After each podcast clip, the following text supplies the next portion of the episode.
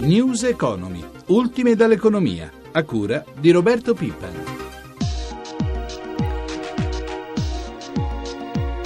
Buongiorno a tutti i nostri ascoltatori da Danilo Tolardo. Anche i cassaintegrati, i disoccupati e i lavoratori in mobilità riceveranno a maggio il bonus voluto dal governo Renzi di 80 euro.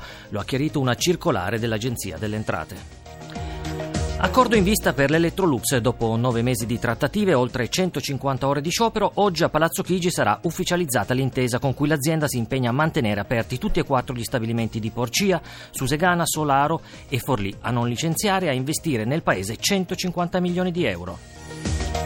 E vola un nuovo massimo storico il debito pubblico italiano a marzo, 2.120 miliardi di euro, mentre le entrate tributarie sono state solo lievemente superiori rispetto allo scorso anno. E proprio di pressione fiscale si parlerà oggi a Roma, dove verrà presentato l'osservatorio permanente sulla tassazione di artigiani e piccole imprese. Saluto Daniele Vaccarino, presidente della CNA. Buongiorno e benvenuto. Buongiorno a lei e ai radioascoltatori. Presidente, perché avete creato un osservatorio permanente sull'andamento della tassazione su base territoriale? Perché non c'era a livello scientifico e quindi con un approfondimento quanto incide la tassazione locale sui, uh, sui redditi di impresa. E quindi abbiamo voluto fare, sulla base delle differenze tra città italiane, quanto incide l- la tassazione, quindi gli effetti anche del federalismo, insomma. Come è operato questo osservatorio? Ha operato analizzando attentamente tutte le tassazioni che agiscono sull'impresa, prendendo le varie percentuali che ci sono nel territorio e nelle varie città. A quanto ammonta la tassazione fiscale complessiva? A livello nazionale il medio 63,6%, che è quindi altissimo rispetto ad altri paesi europei. Ma con il federalismo fiscale è arrivata una riduzione del carico fiscale anche? No, assolutamente, anzi, gli effetti del federalismo da questo punto sono stati drammatici perché siamo di fronte ad aumenti di tassazione locali e non a altrettante diminuzioni della, di, di, quella a livello nazionale. Quindi insomma, gli effetti sono terribili da questo punto di vista per le nostre imprese. Per cui eh, sono, veramente si comprende perché le imprese hanno sempre più difficoltà ad andare avanti in un periodo di crisi come questo soprattutto. Che cosa chiederete oggi alle istituzioni allora? Chiediamo con forza una riduzione della tassazione complessiva. Non è possibile continuare ad aumentare tassazioni locali e non diminuire quella nazionale. Il federalismo da questo punto ha fallito. Ringrazio Daniele Vaccarino, presidente della CNA. Grazie a tutti voi, buona giornata. E...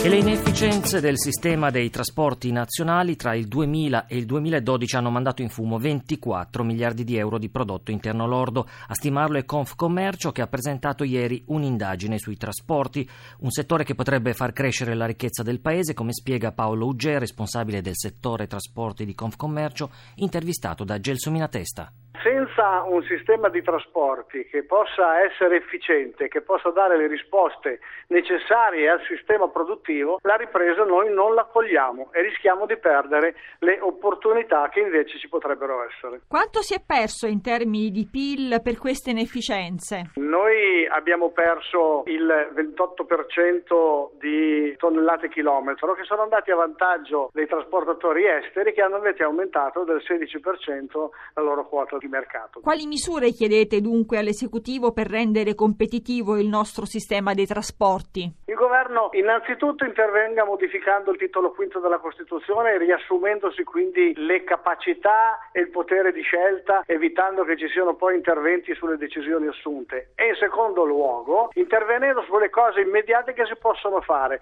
che si facciano e si assumano delle decisioni importanti sui collegamenti retroportuali, almeno in alcuni porti, cioè nei porti che accolgono le merci, e poi si crei una permeabilità il più possibile garantita e funzionale ai bisogni dell'economia. Oggi le merci debbono arrivare sui mercati perché il fattore tempo è quello che rende competitivo un prodotto e quindi si adoperi non per realizzare grandi piani infrastrutturali ma i collegamenti necessari a favorire questo sviluppo.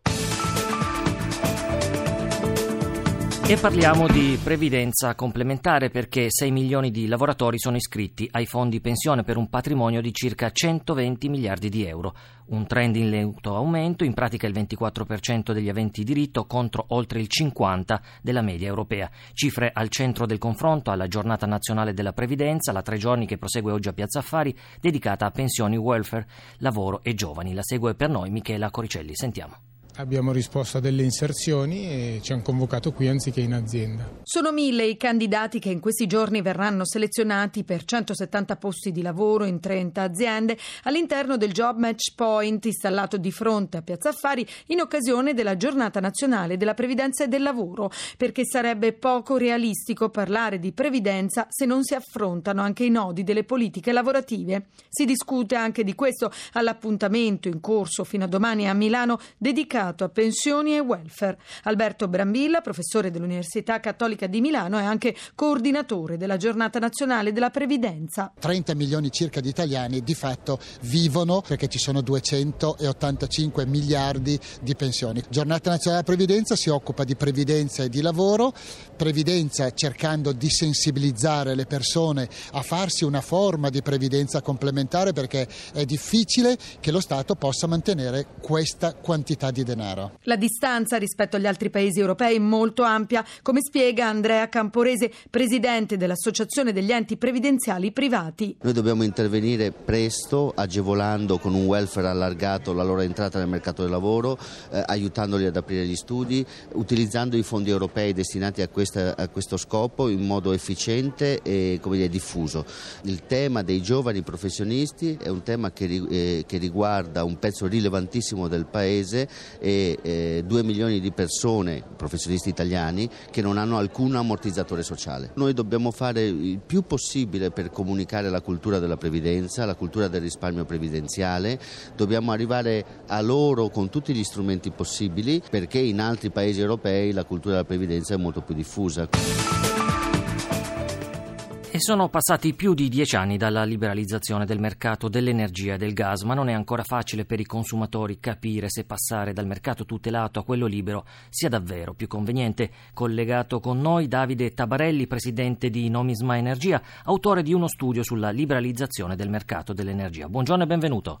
Buongiorno. Conviene per i consumatori il mercato libero del gas e dell'elettricità? Sì, questo ce lo siamo chiesti anche noi. Abbiamo voluto con il nostro studio stimare appunto quanto sono i benefici che ottengono i consumatori sul mercato libero, perché spesso si sente parlare per le liberalizzazioni di truffe o di bollette pazze, in realtà le cose stanno diversamente. Quali differenze però ci sono tra mercato libero e mercato tutelato? Sul mercato tutelato esiste la tariffa, il vecchio sistema, il mercato libero è la novità, quella introdotta però già da sette anni, 2007 per l'elettricità e per il gas molto prima, dove i clienti possono rispondere alle proprie esigenze. Ecco, questa libertà è già di per sé un valore. Poi dopo, con il nostro studio, abbiamo cercato di stimare i benefici che abbiamo individuato e che in media portano a dei guadagni e dei risparmi di circa 75 euro all'anno in media. Però le bollette in Italia restano le più care d'Europa, perché? Perché abbiamo una struttura di generazione molto diversa, non abbiamo carbone, non abbiamo nucleare, il carbone ne abbiamo molto poco, il nucleare per niente, mentre nel resto d'Europa ci sono queste fonti che hanno costi molto bassi, invece noi abbiamo molto gas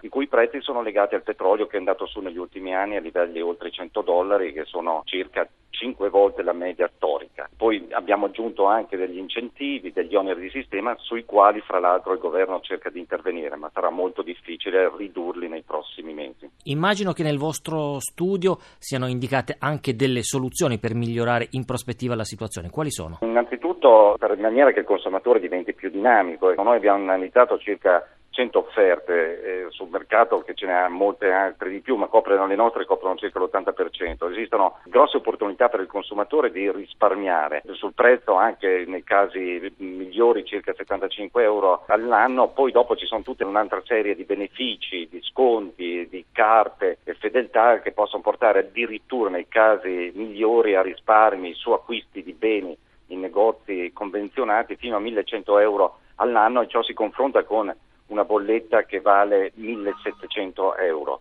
non si tratta proprio di veri sconti sul gas e l'elettricità, ma eh, questi 1100 euro danno un'idea di quello che si può fare se un consumatore molto dinamico e in prospettiva sarà questo che diventerà il nostro mercato, caratterizzato da sempre più eh, clienti che vanno sul libero. Ringraziamo Davide Tabarelli, presidente di Nomisma Energia. Buona giornata anche a lei. Grazie mille, buongiorno.